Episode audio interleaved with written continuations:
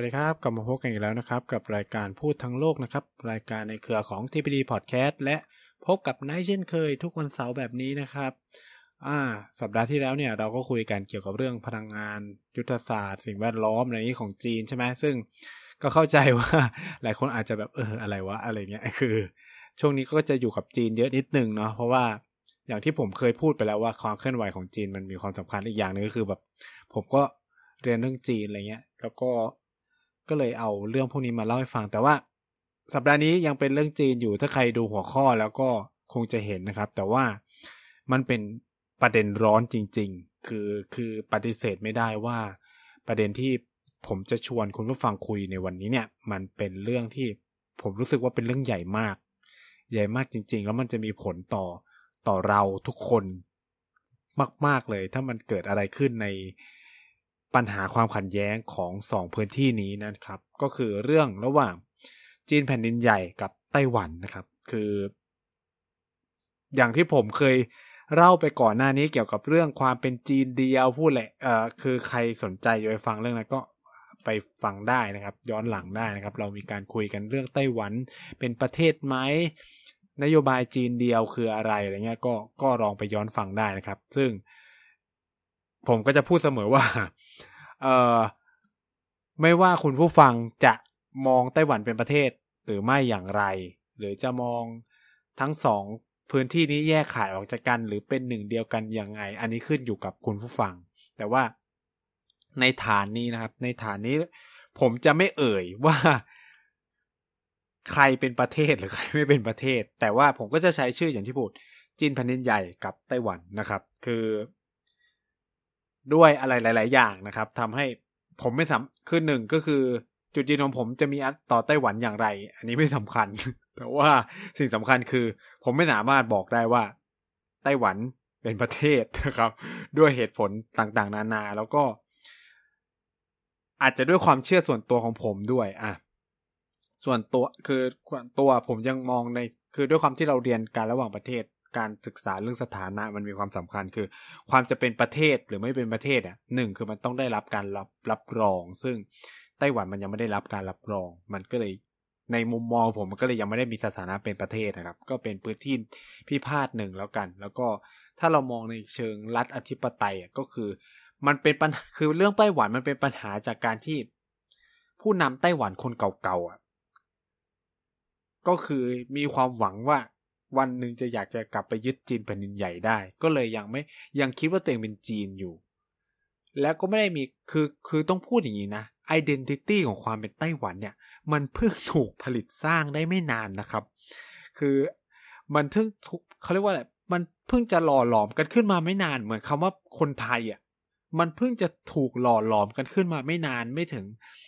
อย่างไทยเนี่ยก็ตั้งแต่สมัยจอมพลปอเองเราเพิ่งจะหล่อหลอมความเป็นไทยนะครับ ความเป็นไทยควรจะเป็นแบบไหนอะไรเงี้ยเหมือนกัน ความเป็นไต้หวันเนี่ย ผมคิดว่าไม่เกินยี่สิบกว่าปีที่ผ่านมาเนี่ย แต่ก่อนนี่คือคนที่อยู่ในไต้หวัน ซึ่งส่วนใหญ่ก็จะเป็นคนจีนใช่ไหมเขาก็จะมีความเป็นรู้สึกความเป็นจีนมากกว่าจะเป็นความไต้หวัน แต่ว่าเด็กรุ่นใหม่อะไรเงี้ยมันก็มีแนวคิดเปลี่ยนไปนะครับ ก็เริ่มมีการสร้างความเป็นไต้หวันขึ้นมา โดยเฉพาะจากพรรคของปัจจุบันพรรค DPP เนี่ย ก็ค่อนข้างจะแบบ มีการให้ความสำคัญกับคำว่าไต้หวันมากยิ่งขึ้นอะไรเงี้ยมากกว่าจะเป็น Republic of China แต่ก่อนนี้เขาจะเป็นแบบสาธารณจีนอะไรเงี้ยก็จะมีความเป็นจีนอยู่ แต่เดี๋ยวนี้ก็คือมีความเป็นเชิดชูความเป็นไต้หวันมากยิ่งขึ้นนะครับ มันก็เลยมีความเปลี่ยนแปลงนิดหนึ่งนะครับ จากตัวการเมืองภายในของไต้หวันเนาะซึ่งไอความเปลี่ยนแปลงทางการเมืองภายในของไต้หวันนี่แหละ มันมีความสำคัญมาก ๆ ต่อความสัมพันธ์ข้ามช่องแคบเราใช้คำนี้นะครับ เป็น cross s t a n เอ่อ relation คือความสัมพันธ์ข้ามช่องแคบ ระหว่างจีนแผ่นดินใหญ่กับไต้หวันเนี่ย มันก็เราสามารถเรียกได้แล้วว่าเป็นจุดต่ำสุดของความสัมพันธ์นะครับ คือจีนกับไต้หวันไม่เคยมีความสัมพันธ์ แย่ระหว่างกันมาถึงจุดขนาดนี้ อ่า โดยเฉพาะในช่วงสัปดาห์ที่ผ่านมานะครับ ถือว่าเป็นจุดที่ต่ำที่สุดแล้วก็ ในมุมมองของผมเนี่ย แล้วก็จากการคุยกับเพื่อนคนจีนหรือที่เป็นนักวิชาการแล้วก็คนธรรมดาทั่วไปที่ผมเป็นเพื่อนอยู่เนี่ย ก็ได้เห็นทัศนคติที่ เออผมกังวลมาก ๆ แล้วก็ได้ตามข่าวของสื่อของจีนเองไม่ว่าจะเป็นเหลินหมิงเอ่อ People Daily China อ่า People Daily อ่าก็คือ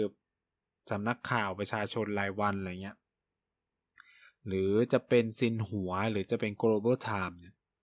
ก็มีมุมมองความเห็นคล้าย ๆ กัน เล่าอย่างนี้ก่อนว่ามันเกิดอะไรขึ้น มันเริ่มอย่างนี้จากการที่บลิงเคนแอนโทนีบลิงเคนซึ่งเป็นรัฐมนตรีกระทรวงการต่างประเทศของสหรัฐอเมริกาได้ทวิตเตอร์ครับทวิตเตอร์ออกมาทวิตเตอร์หนึ่งที่มีความน่าสนใจมากก็คือว่า เขาบอกว่าไต้หวันเนี่ย ควรจะได้มีส่วนร่วมนะเขาใช้คำว่า participate ได้มีคือไอ้คำภาษาอังกฤษมันจะมีความสำคัญมากนะควรที่จะมีได้มีส่วนร่วมในสหประชาชาติหรือ UN นะครับ มากยิ่งขึ้น เพราะว่าในตลอดหลายปีที่ผ่านมาเนี่ยไต้หวันเนี่ยเเขาเรียกว่าอะไรมีศักยภาพเนาะที่จะเข้าไปมีส่วนร่วมกับสหประชาองค์กรระหว่างประเทศแล้วกัน ในรูปแบบในรูปแบบต่างๆ ไม่ว่าจะเป็นในแบบ เอ่อ World Health Assembly เนาะมันก็จะเป็นสมัชชาเอ่อสุขภาพแห่งแห่งโลก หรือสมัชชาสุขภาพนานาชาติอะไรเงี้ย อืม หรือองค์กรต่างๆ หรือแบบไอเกาก็คือเป็นสาภาพการบินพลเรือนนานาชาติอะไรเงี้ย คือเขาก็บอกว่าเออไต้หวันควรจะมีสิทธิ์ที่นั่งอะไร คือประมาณนี้ถ้าเราจะแปลความหมายนะครับ อะ อันนี้ก็เป็น คือถ้าผมจะอธิบายเนี่ยก็คือว่า จีนกับไต้หวัน มันมีปัญหากันอยู่ในช่วงนี้จากการที่มันเกิดความเปลี่ยนแปลงในการเมืองไต้หวันเนาะแล้วพรรค DPP เนี่ยเขาค่อนข้างจะแบบ pro independent นะครับ pro ความแบบเป็นเอกราช แต่ว่าก็ไม่กล้าประกาศเอกราชเหมือนกันนะครับเพราะว่าก็ไม่รู้มันจะเกิดอะไรขึ้น แต่ว่าเขามีความแนวนโยบายเขาก็คือเขามองว่าไต้หวันเป็นเอกราชแยกจากจีน จะไม่เหมือนโกมินตังนะโกมินตังจะมองว่าเขาเป็นจีน แล้วเขาอยากกลับไปยึดจีนให้ได้ คือยังคงนโยบายแบบจีนเดียวอยู่อะไรเงี้ยแต่ DPP เนี่ยก็คือ จีนกับไต้หวันแยกขาดจากกัน มีสถานะไม่ต่างเท่าเทียมกัน อะไม่คือ ส่วนมุมมองของจีนก็คือไต้หวันเป็นมณฑลหนึ่งก็คือเป็นส่วนหนึ่งของจีน อะจุดยืนไม่ไม่ สามสามฝ่ายไม่เหมือนกันแล้วนะเพราะว่าคือเราต้องเข้าใจพรรคการเมืองในไต้หวันก่อนว่ามันจะมีสองพรรคใหญ่คือก๊กมินตั๋งกับ DPP นะครับซึ่งจุดยืนสองพรรคไม่เหมือนกันต่อประเด็นเรื่องจีนนะครับ ซึ่งในขณะที่จีนแผ่นดินใหญ่มีจุดยืนเดียวก็คือไต้หวันเป็นส่วนหนึ่งของจีนแผ่นดินใหญ่ เป็นส่วนหนึ่งของจีนทั้งหมดอะไรเงี้ยเอออะทีเนี้ยเนี่ยไต้หวันกับจีนมีปัญหากันหลังจาก DPP ขึ้นมามีอำนาจอะก็มีวัฒกรรมด่างไปกันมานะครับ แล้วก็ จีนมักมองว่าคนที่อยู่เบื้องหลังเนี่ยก็คือสหรัฐอเมริกานะครับ แล้ว DPP เนี่ยก็รู้นะครับ ก็อยากจะดึงสหรัฐอเมริกาเข้ามาช่วย คือเขาไม่สามารถอยู่ได้ด้วยเอง คือพูดกันตรงๆว่า ถ้ามีปัญหาอะไรกันขึ้นมาเนี่ยไต้หวันสู้จีนไม่ได้อยู่แล้วอันนี้ก็ต้องยอมรับกันตรงๆ ก็คือ ไม่ว่าจะทางเศรษฐกิจทางการทหารอะไรก็แล้วแต่สู้จีนไม่ได้เลยนะครับฉะนั้นเขาก็ต้องดึงมหาอำนาจเข้ามาช่วย ซึ่งมหาอำนาจที่ช่วยเขาได้ก็คือสหรัฐอเมริกานะครับ เพราะว่าสหรัฐอเมริกาเนี่ยก่อนที่จะมีความสัมพันธ์ทางการทูตทางการเมืองกับจีนแผ่นดินใหญ่เนี่ยเขามีความสัมพันธ์กับไต้หวันมาก่อนนะครับเขามีความสัมพันธ์กับไต้หวันมาก่อน กระทั่งปี 1979 ถึงเปลี่ยนไปความสัมพันธ์ไปอยู่กับจีนแผ่นดินใหญ่อะอันนี้ก็จะเป็นจุดเปลี่ยนเนาะจุดเปลี่ยนสำคัญนะครับ ซึ่งไอ้ตรงเนี้ยแหละ ด้วยความที่จีนละหองระแหงกับไต้หวันอยู่ แล้วก็ ชอบ แล้วก็มองว่าเออแบบปัญหาทั้งหมดมันเริ่มเพราะสหรัฐอเมริกา เช่นสหรัฐอเมริกาขายอาวุธให้ไต้หวันสหรัฐอเมริกาเริ่มส่งตัวแทนทางการเมืองที่เป็นทางการบ้างไม่เป็นทางการบ้างไปเยือนไต้หวันนะครับ หรืออย่างที่ตอนที่ทำขึ้นมามีอำนาจ หรือก็โทรยกสายหาไช่อิงเวิร์ซึ่งเป็นผู้นำของไต้หวัน ในเวลานั้นหลังชนะเลือกตั้งอะไรเงี้ย ซึ่งมันไม่เคยเกิดขึ้นมาก่อนอะไรเงี้ยครับ การกระทำของบินเคลนครั้งล่าสุดเนี่ยมันเหมือนกับ เหมือนแบบมันมีไฟอยู่อะ มันมีไฟมีเชื้อกันอยู่อะไรเงี้ย บินเคลนก็คือสาดน้ำมันใส่เข้าไปเลย มันก็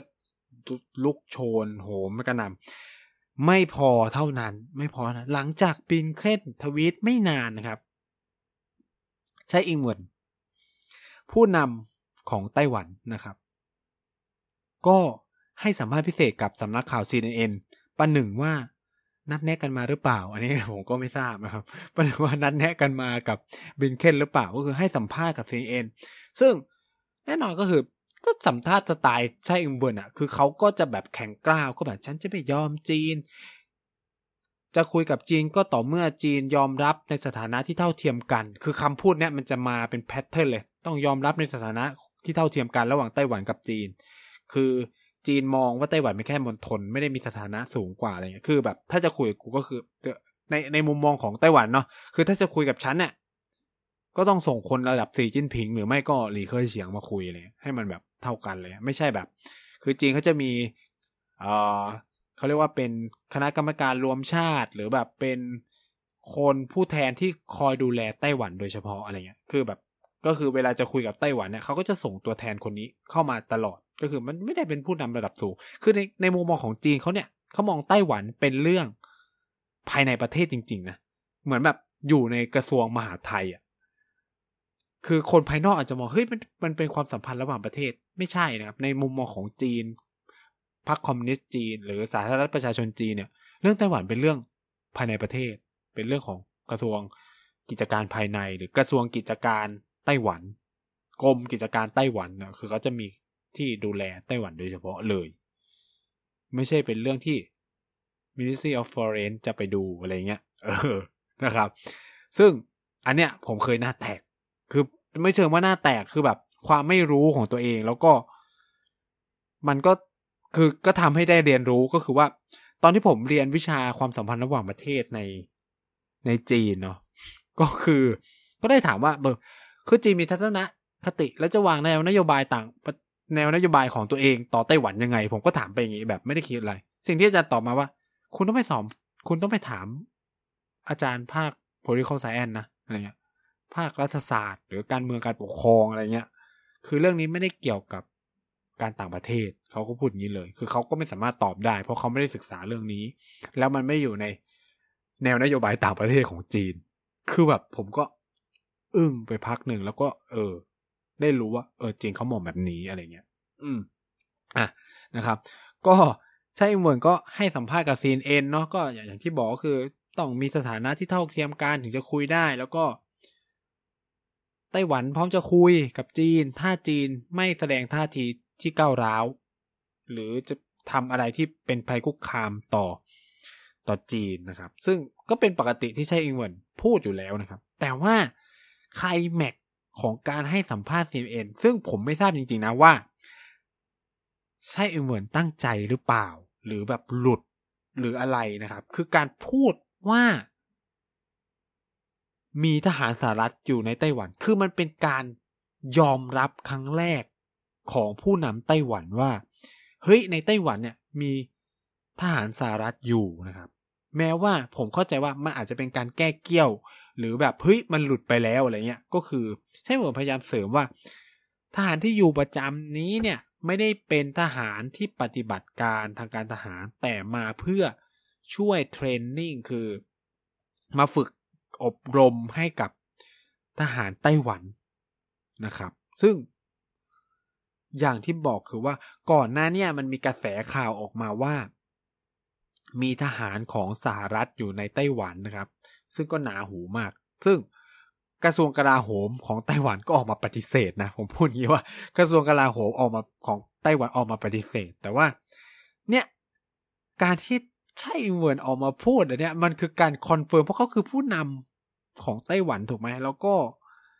มันคือการ confirm ทฤษฎีทั้งหมดที่เป็นก่อนหน้านี้นะครับ นี่ก็เลยแบบทำให้แบบจีนเนี่ย อยู่ในสภาวะที่แบบ ปี๊ดอะคือแบบผมเข้าใจว่านี่มันแบบมัน คือในมิติของที่ผมมองนะ ก็คือมันเคาะมันข้ามเส้นสีแดงออกไปเนาะคือผมเข้าใจว่าสารัฐเองก็น่าจะปวดหัวกับกับอันนี้ คือผมไม่รู้ว่าสารัฐบอกให้ใช่เหมือนพูด หรือใช่เหมือนพูดหลุดนะ แต่คือว่าคำพูดเนี่ยของใช่เหมือนคือเป็นที่รับรู้ได้เลยว่า จีนจะต้องไม่พอใจมาก ๆนะครับ แล้วก็ แน่นอนว่านี่มันคือการท้าทาย นโยบายของจีนอย่างยิ่งยวด แล้วก็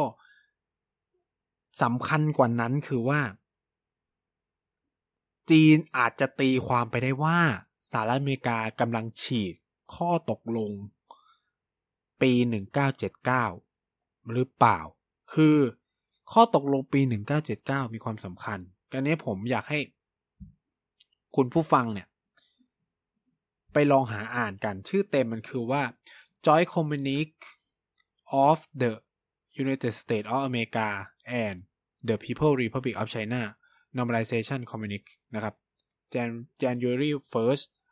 1979 นะครับ ก็คือ มกราปี 1979 ไปหาได้ในเน็ตเลยนะครับ มันเป็นข้อตกลงที่ทำร่วมกันระหว่าง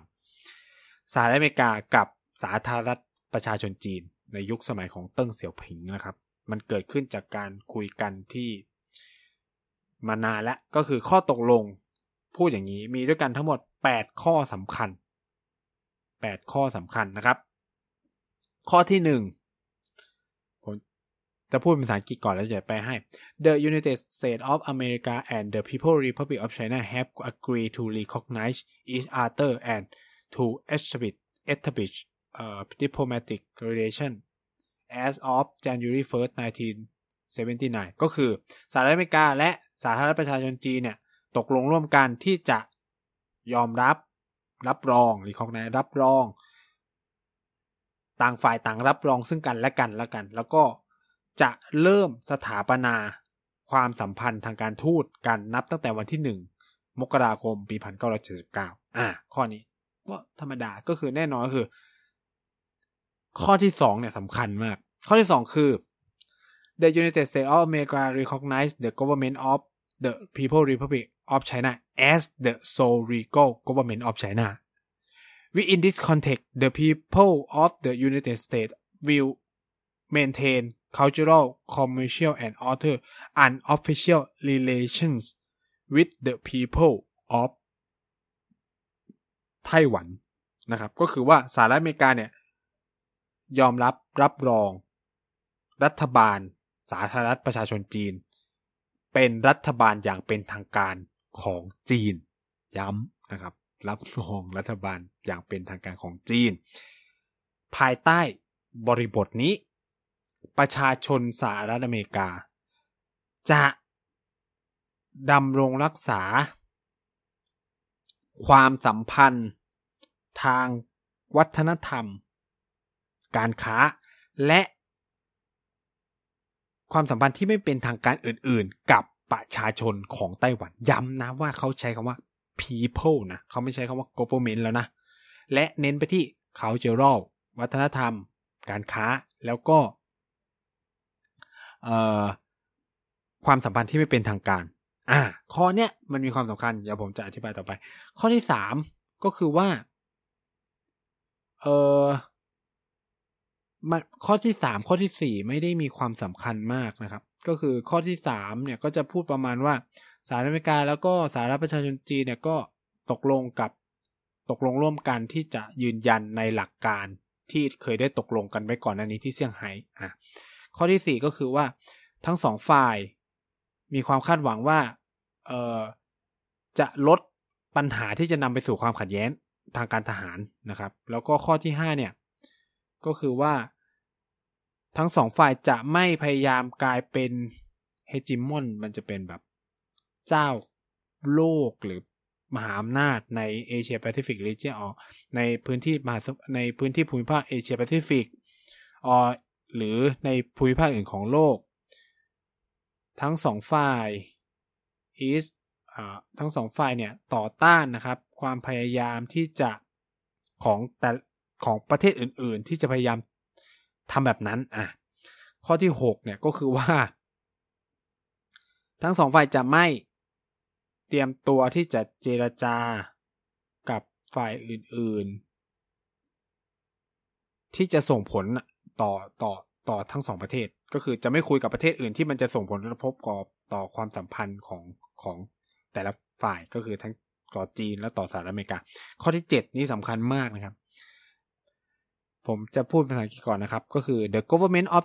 the United States of America acknowledge the Chinese positions that there is but one China and Taiwan is part of China จะแปลอย่างนี้ก็คืออะพอคนฟังก็เอออันตอนแรกผมอ่านผมก็จะแบบเข้าใจผิดไปเหมือนกันนะครับ ก็คือว่า รัฐบาลสหรัฐอเมริกา รับรู้นะครับ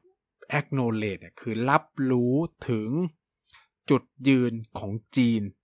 ว่ามันมีแค่จีนเดียว และ ไต้หวันเป็นส่วนหนึ่งของจีนนะครับข้ออ่า อันนี้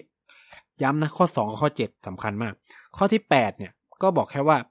ทั้งสองฝ่ายเนี่ย เออเชื่อว่าความสัมพันธ์จะกลับไปเป็นปกติ แล้วก็จะมุ่งสู่สันติภาพแล้วก็ผลประโยชน์ร่วมกัน อะเนี่ยแล้วก็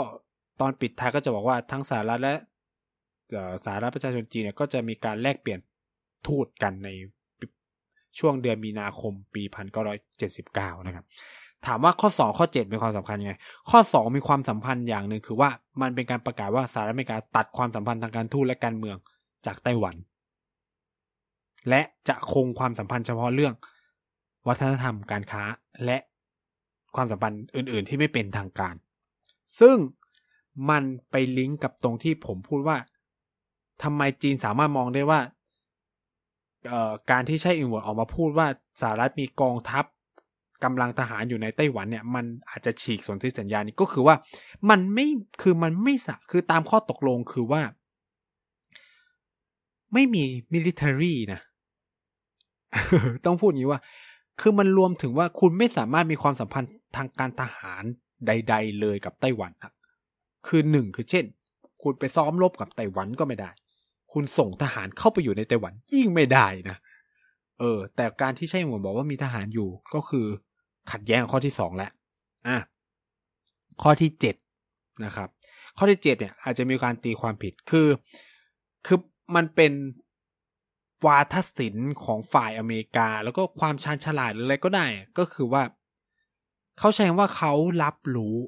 ไม่ได้หมายความว่าเขายอมรับ เขา acknowledge เขาไม่ได้ accept หรือเขาไม่ได้ recognize เขาแค่ acknowledge คือรับรู้ว่า เฮ้ย จุดยืนจีนมันเป็นแบบนี้นะ คือ มีแค่จีนเดียว แล้วก็ไต้หวันเป็นส่วนหนึ่งของจีน แค่นั้นนะครับ แต่ก็คือหลักๆ ผมอยากให้ไปดูที่ข้อที่สองคือว่า เฮ้การที่มีกองทัพสหรัฐอยู่ในไต้หวันเนี่ย มันฉีกสนธิสัญญานี้ไหม ซึ่งบอกได้เลยว่า ท่าทีของจีนคือดูเดือดมาก คือจีนมองว่านี่มันคือการข้ามเส้นสีแดงของเขาเลยนะ เออ คือแบบ คือ global time เนี่ย พาดหัวอย่างนี้นะครับว่า red line U.S. troops must not station in Taiwan ก็คือ นี่มันขึ้นคือเส้นสีแดง คือเส้นสีแดงคือเส้นที่แบบ คุณห้ามก้าวข้ามไปห้ามอะไรไปเงี้ย ซึ่งสถานการณ์ใน ในช่องแคบไต้หวันผมพูดว่ามันดุเดือดมาตั้งแต่ต้นเดือน ตุลาคมแหละ คือตั้งแต่วันชาติจีนเป็นต้นมาเนี่ย คือจะบอกว่าตั้งแต่วันที่หนึ่งถึงเจ็ดตุลาเนี่ย จีนแผ่นดินใหญ่ส่งเครื่องบินเข้าไปในเขต ป้องกันภัยทางอากาศของไต้หวันเนี่ยเกินหนึ่งร้อยกรัม ซึ่งมากที่สุดในประวัติศาสตร์มันมีวันเนื้อส่งเข้าไปห้าสิบสี่ลำนะครับ คือมากที่สุดในประวัติศาสตร์ตั้งแต่จีนเคยส่งเครื่องบิน ข้ามช่องแคบไปเลยนะครับ ถือว่ามันเป็นความไม่พอใจ คือสะท้อนความไม่พอใจอย่างยิ่งในในท่าทีของไต้หวันตลอด หลายเดือนที่ผ่านมานะครับ ซึ่งอย่างที่บอกว่ามันอ่อนไหวอยู่แล้วนะครับ ก็คือสหรัฐก็คือ พอมันเกิดสิ่งแล้วสิ่งที่สหรัฐบอกก็คือ จีนสหรัฐก็ปรามจีนเนาะใช้คำว่าปรามจีนว่า จีนไม่ควรยั่วยุให้เกิดความขัดแย้ง การกระทำของจีนเนี่ยมันเป็นการยั่วยุอะไรประมาณนั้นก็คือส่งเครื่องบินเข้าไปยั่วยุนู่นนี่นั่นอะไรเงี้ยอ่าก็คือไม่ควรทำอ่าสหรัฐก็พูดอย่างนี้นะครับ แต่สิ่งที่สหรัฐทำก็อย่างที่บอกก็คือผลักดันให้ไต้หวันเข้าไปมีบทบาทอยู่ใน UN ทั้งที่เวที UN เนี่ยมันเป็นเวทีของความเป็น nation state เนาะความเป็นรัฐชาติแล้ว การที่สหรัฐพูดแบบนี้คือสหรัฐกำลังจะยอมรับความเป็นรัฐของไต้หวันไหมอะไรประมาณนี้ซึ่งจีนเขาตอบ ได้น่าสนใจก็คือว่า จีนไม่ได้ปิดกั้น ไต้หวันในการเข้าเป็นภาคีใน WHA นะครับ ก็คือ World Health Assembly นะครับ ก็คือว่าต้องบอกว่าก่อนนั้นเนี่ยไต้หวันก็มีที่นั่งอยู่ใน World Health Assembly เนาะคือไม่ใช่ไม่มีนะ ในยุคของพรรคก๊กมินตั๋งเนี่ย จีนให้สิทธิ์ไต้หวันฮ่องกงมาเก๊า ไปนั่งใน World Health Assembly ไปนั่งในไอเกาไปนั่งอะไร ปกติเลยนะครับ แต่ว่าการขึ้นมาของ DPP เนี่ยด้วยความที่ DPP ไม่ยอมรับในนโยบายจีนเดียว ฉะนั้น จีนก็เลยไม่อนุญาตให้ ไต้หวันเนี่ยส่งตัวแทนของตัวเองเข้าไปร่วม เพราะว่าจีนมองว่า DPP จะใช้เวทีเหล่านี้เป็นเวทีทางการเมือง นะครับ แล้วก็ นี่ก็เลยเป็นที่มาว่า จีนบอกก็บอกว่าฉันไม่ได้ตัดโอกาสที่ไต้หวันจะมีที่นั่งนะ แต่ว่าไต้หวันต้องยอมรับในนโยบายจีนเดียวของจีน เอออันนี้ก็เป็นวา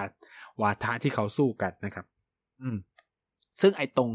เนี่ยคือคือเนี่ย มันก็เป็นปัญหาอีลุงตุงนางถูกไหมแต่ว่าจุดที่มันมันค่อนข้างน่าสนใจคือเรื่องทหารสหรัฐอยู่ในไต้หวันเนี่ยแหละครับ ที่ ที่แบบอย่างที่ผมพูดไปคือมันมันคอสมันข้ามเส้นสีแดงของจีนไปแล้วไหมอะไรเงี้ย แล้วก็น่าสนใจกว่านั้นก็คือว่าใช่เหวินน่าจะให้สัมภาษณ์แล้วออกอากาศประมาณวันพุธ หรือพฤหัสเนี่ยแหละครับ วันพฤหัสที่ผ่านมาเนี่ย โคศก กองทัพปลดแอกประชาชนจีน People Liberation Army นะครับ ออกมาให้สัมภาษณ์ว่า สหรัฐอเมริกาเนี่ยควรจะมีการปรับปรุงนโยบายที่มีต่อจีนใหม่ณนะตั้งแต่เนิ่นๆ เพื่อไม่ให้เกิดปัญหาความสัมพันธ์ด้านความมั่นคงระหว่างสองประเทศในอนาคตอะไรเงี้ย คือเขาก็ไม่ได้พูดตรงๆนะ ถึงถึงไต้หวันอะไรเงี้ย แต่รู้เลยว่าพูดแบบเนี้ยก็คือสื่อถึงการกระทำของสหรัฐในไต้หวันนั่นแหละ แล้วก็ ที่ผมบอกมันน่าสนใจคืออะไรไหมคือคุณผู้ฟังต้องทำความเข้าใจอย่างนี้ว่า ตลอด หลายปีที่ผ่านมาเวลาเกิดปัญหา ความสัมพันธ์ จีนไต้หวัน แล้วมีสหรัฐเข้ามาเกี่ยวข้องเนี่ย หน่วยงานที่ทำหน้าที่ในการพูดตอบโต้คือ กระทรวงการต่างประเทศนะครับ กระทรวงการต่างประเทศแล้วก็ ก็จะแบบเออก็อย่างที่เรารู้อะคือ จีนเขาใช้การทูตหมาป่าแล้วก็จะพูดอยู่นี้ไม่ควรมาแทรกแซงกิจการภายในนู่นนี่นั่นใช่ไหมครับ แต่นี่เป็นครั้งแรก น่าจะเป็นครั้งแรก ๆ ในปัญหาความสัมพันธ์ จีนไต้หวันที่กระทรวงกลาโหมหรือ มันไม่ใช่เป็นกระทรวงกองทัพจีนเนี่ยออกมาพูด ออกมาแบบส่งคือมันเป็นการส่งสัญญาณอะไรบางอย่างเลยนะ คือผมใช้คำนี้ก็คือ คือโดยปกติถ้าไม่เกิดสงครามหรือแบบไม่ไม่ตีกัน หรือแบบขัดแย้งกันทางความมั่นคงหนักๆโฆษกกองทัพจีนจะไม่ออกมาพูด ที่ผมเคยเห็นนะก็คือโฆษกกองทัพจีน หรือผู้นำระดับศูนย์ทางการทหารออกมาพูดเนี่ยก็มีเคสคือเรื่องที่จีนกับอินเดียตีกันรอบนั้นนะครับ แล้วก็มีผู้เสียชีวิตอะไรเงี้ยเอออันนั้นก็เป็นแบบเมื่อนาก็คืออันนั้นมันมันตีกันจนมีคนเสียชีวิตอะมันมันมันเป็นแบบสงครามย่อมย่อมอะไรเงี้ย แต่เนี่ยคือ มันคือการส่งสัญญาอะไรหรือเปล่า แล้วในวันนั้นอะวันพฤหัสที่ผ่านมาก็คือ จีนก็ส่งเครื่องบินทิ้งระเบิดสองลำบินเข้าไปในเขตน่านฟ้าของไต้หวันเลยนะครับ คือเนี่ย ที่มันทำให้น่าสนใจก็คือตรงนี้ครับ ก็คือว่า เฮ้ย คือเราไม่รู้เลยนะคือผมพูดจริง คือผมก็ไม่รู้จริงว่า จีนมันจะจีนเขาจะ อยู่ๆก็คือแบบยิงขีปนาวุธเข้าไปในไต้หวันไหม หรือโจมตีหรือยึดเกาะไต้หวันเลยไหมอะไรเงี้ยคือการกระทำเนี้ยของใช่อินเวอร์เนี่ยมันจะนำไปสู่สิ่งเหล่านี้เลยหรือเปล่าอะไรเงี้ย ซึ่งถามว่ามีเขาลางไหมก็ระดับหนึ่งคือเท่าที่คุยเนาะจากเพื่อนที่เป็นนักวิชาการเอ่ยในมหาลัยหรือแบบคนจีนอะไรเงี้ยคือแบบมันเหมือนแบบ ก็ปลุกเร้ากันระดับหนึ่งเลยว่าแบบ เอ้ย ก็คือแบบส่งเสริมนะ ส่งเสริมให้รัฐบาลเนี่ย บุกเกาะยึดเกาะไต้หวันคืนมาอะไรประมาณนี้ก็คือแบบ มีการแสดงท่าทีกันในลักษณะแบบนั้นเยอะมากนะครับ คือ global time เนี่ยมีบทบรรณาธิการอันหนึ่งพาดหัวน่าสนใจมาก ใช่ is inviting trouble by confirming presence of U.S. troops in on Taiwan พูดง่ายคือว่าใช่อินเวอร์เนี่ยกำลังเชื้อเชิญปัญหา เข้ามาผ่านการที่ยอมรับว่ามีทหารสหรัฐอยู่ในไต้หวันอะไรประมาณนี้เออซึ่งแบบในเนื้อหานี่ก็แบบโอ้โห ก็คือจะพูดประมาณว่า ไต้หวันสู้ไม่ได้นะ ถ้าจีนจะใช้กำลังทหารในการบุกยึดเข้าไปในไม่กี่ชั่วโมงนู่นนี่นั่นเลย คือ ข่าวเรื่องไต้หวันนี่เยอะมากใน global time ในตอนนี้ถ้าถ้าคุณฟังไปอ่านเนี่ย ก็คือแบบมันจะมีบทวิเคราะห์ opinion อะไรเงี้ยเกี่ยวกับไต้หวันเยอะมาก แล้วก็จะพูดในทำนองเรื่องการทำสงครามหมดเลยนะครับ ซึ่งผมไม่รู้ว่าเนี่ยมันจะไกด์หรือนำพา ไปสู่ความชาตินิยมถึงจุดขีดสุดของคนจีน ซึ่งมันก็จะไปผลักให้รัฐบาลต้องทำอะไรบางอย่าง คือโอเคมันอาจจะแบบ ไม่ถึงกับยิงจรวดใส่เข้าไปในไต้หวันเลยเนี้ยอาจจะแบบบินโฉบเข้าไปในในไต้หวันเลยไหมอะไรหรืออาจจะยั่วยุแบบนี้จนกว่า คือจนกว่าไต้หวันจะตอบโต้แล้วถ้าไต้หวันตอบโต้เมื่อไหร่ นั่นแหละครับ ก็คือสงครามนะครับ คือจีนเขาย้ำชัดว่า เขาไม่ได้ตัดช่องทางทางการทหารที่จะยึดไต้หวันขึ้นมานะ แม้ว่าเขาบอกว่าเขาจะผนวกรวมไต้หวันด้วยสันติ แต่ไม่ได้ตัด ช่องทางทางการทหาร ซึ่งไอช่องการทางการทหารเขาจะใช้ต่อเมื่อเนาะต่อเมื่อไต้หวันประกาศเอกราช คือจีนย้ำชัดมากเมื่อไหร่ที่ไต้หวันประกาศเอกราช กองทัพแดงก็พร้อมที่จะบุกทันที คือตอนเนี้ยใช่เหมือนยังไม่ถึงกับขนาดว่าประกาศเอกราชเนาะแต่ว่าดันไปยอมรับว่ามีทหารสหรัฐอยู่ในไต้หวัน คือผมเชื่อว่า movement ที่สำคัญคือว่า จีนจะต้องผลักทางเหล่านี้ออก ด้วยทุกวิถีทาง คือจะต้องบีบให้สหรัฐเนี่ย เอาทหารออก แน่นอน หรือ คือแบบคือถามว่าคนจีนจะไปรู้ได้ไง ว่าทหารสหรัฐไปหรือยังอยู่อย่างคือ ใช่หรือแบบสหรัฐก็บอกว่าถอนออกไปแล้ว ไม่ได้อยู่ฝึกแล้วหมด หมดแล้วอะไรเงี้ยก็กลับแล้วอะไรประมาณนี้เออ ก็คือมันสองแง่สองงามว่า มันจะนำไปสู่สงครามไหมหรือจะไม่นำไปสู่ก็คือมันจะเป็นการทะเลาะกันปกติเนาะแต่ว่า จีนมักทำอะไรที่เซอร์ไพรส์ผมก็พูดอย่างนี้ว่า จีนจะทำอะไรที่เซอร์ไพรส์เสมอ เช่น ผมยกตัวอย่างนะ ความขัดแย้งทางแนวพรมแดนระหว่างจีนกับอินเดียเซอร์ไพรส์นะ ผมพูดเลยว่ามันเซอร์ไพรส์คือมันเซอร์ไพรส์ตรงที่เฮ้ยมันนำไปสู่การตีกันตายได้ยังไงอะไรเงี้ยถูกไหมแล้วจีนก็ได้แผ่นดินอินเดียด้วย เออ ทั้งที่ตอนนั้น จีนกับไต้หวันมีปัญหากันหนักมาก แล้วก็มีปัญหากับสามอารัฐเยอะมากคือแบบ ทุกคนก็งงว่าเออทำไมเปิดแนวลบอีกด้านอะไรประมาณเนี้ยคือ ฉะนั้นเนี่ย คุณไม่รู้ว่าจีอาจจะยิงขีปนาวุธใส่เข้าไปในไต้หวันก็ได้หรือส่งเครื่องบินส่งเรือจู่ๆก็ส่งเข้าไปยึดไต้หวันเลยก็ได้ ซึ่งพูดเลยว่าตรงจุดเนี่ย มันมีโอกาสนำไปสู่สงครามในภูมิภาคนี้ได้เลยนะ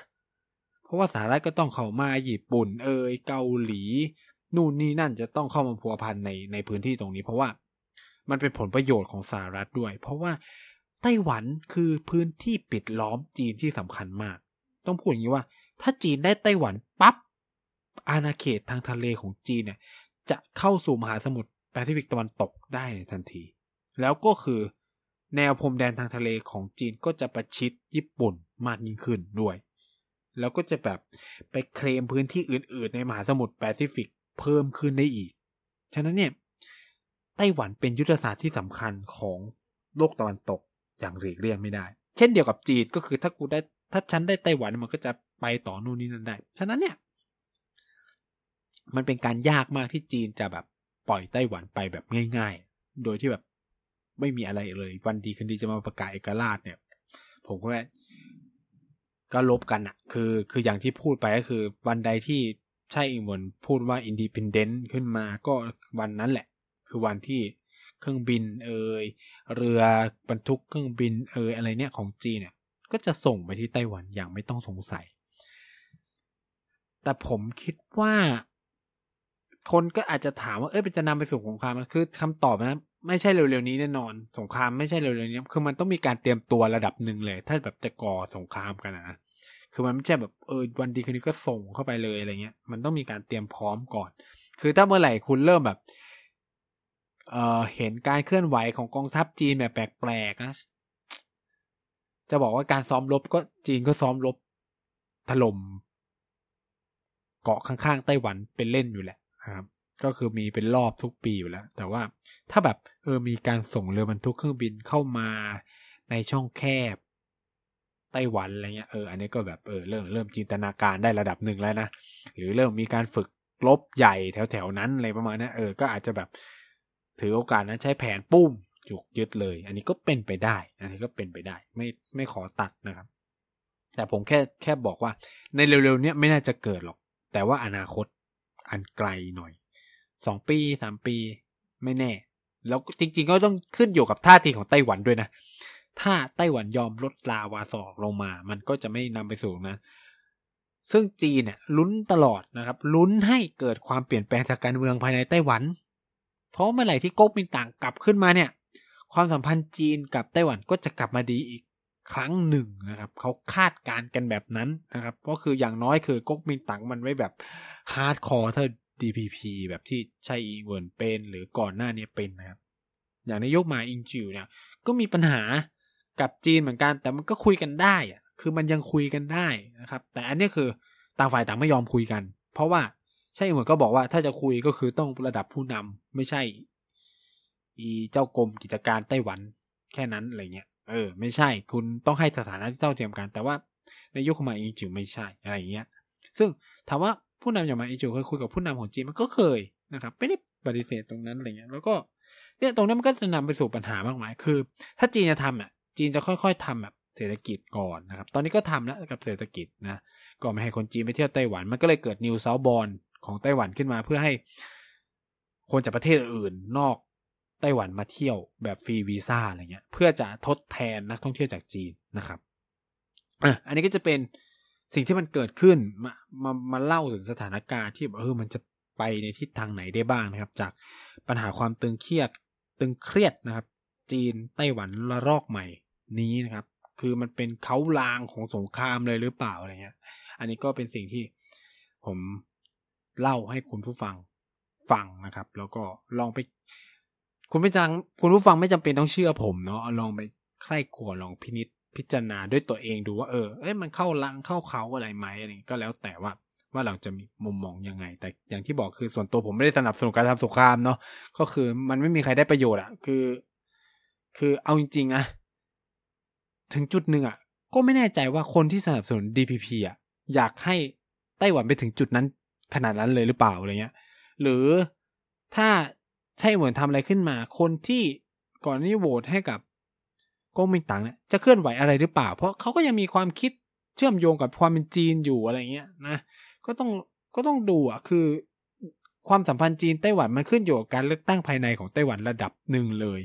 นะครับว่า ทิศทางมันจะไปยังไงอะไรเงี้ยครับ ก็ประมาณนี้แล้วกันนะครับอ่ายังไงก็ฝากติดตามรายการต่างๆ ของพวกเราด้วยไม่ว่าจะเป็น Back for the Future เกี่ยวกับก็สิบนะครับพูดทั้งโลกแล้วก็เด็กทั้งชาตินะครับ แล้วก็ถ้าใครมีคำถามสงสัย อยากให้เล่าเรื่องอะไร อยากแนะนำประเด็นอะไรเนี่ยก็ติดแฮชแท็กพูดทั้งโลก หรือแท็กแอดเอ้ยไม่หรือแอด nice nice talk th นะครับ n i c e t a l k t h นะครับก็คุยเข้ามาได้นะครับ ก็ เดี๋ยวผมจะพยายามไปตอบคือ ขอย้ำว่าผมยังติดสองเรื่องอยู่เนาะเดี๋ยวเดี๋ยวจะหาโอกาสมาคุยให้ได้นะครับ ตอนนี้ก็คือ ขอเกียร์งานตัวเองให้เสร็จเรียบร้อย แล้วจะได้มีเวลามากยิ่งขึ้นนะครับ ก็สัปดาห์นี้ก็ประมาณนี้แล้วกันนะครับ ไว้พบกันใหม่สัปดาห์หน้าลาไปก่อนสวัสดีนะครับ